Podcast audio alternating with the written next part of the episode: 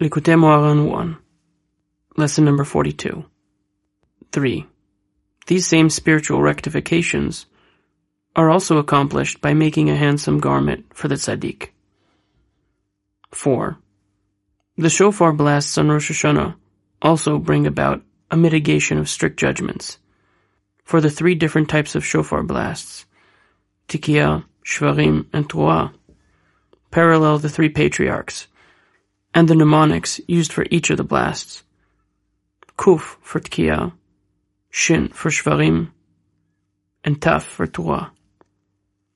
Spell out the word Keshet, rainbow. These three types of blasts also correspond to the three names of God contained in the Shema, Adonai Eloheinu Adonai, which contain 14 letters. And the blasts are also identified with the radiant colors. Thus, the 14 letters of the divine names in the Shema correspond to the Yud and the Dalid, whose combined numerical value totals 14, in the divine name, Shaddai.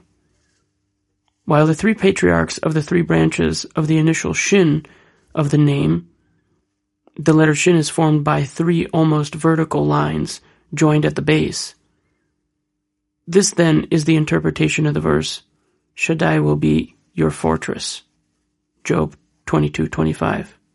Since the word Betzarecha, fortress, can also be construed as in your distress, meaning that the name Shaddai, which alludes to all of the components which are involved in mitigating strict judgments, will be with you in your distress. Zohar 3, 230b to 231a. Likutei Halachot, Hilchot Chizkat Metaltelin 5. 1. Lesson number 43 distancing oneself from the words of a wicked person. Know that the words of a wicked person, who possesses a high level of intelligence, engenders sexual lust in the listener. One must be careful not to listen to such a person's words, because they are contaminated with lust. For as this wicked person speaks, he expels this lust poisoned breath and air, and the person who listens to his words breathes and inhales this air into his body. Therefore Bilam, who was the ultimate embodiment of extraordinarily keen mental powers and perception on the side of impurity, and he was the counterbalancing mirror image of the holy wisdom of our sages of blessed memory, said on the verse, There never arose a prophet among the Jews like Moses. Among the Jews there did not arise, but among the Gentile nations there did arise a prophet like Moses. This was Bilam. Sifri 34, Zohar 2:21b. Now Bilam produced this lust-poisoning air in Midian. As it is written, these were the very women of Midian, who were involved in corrupting the children of Israel by the word of Bilam.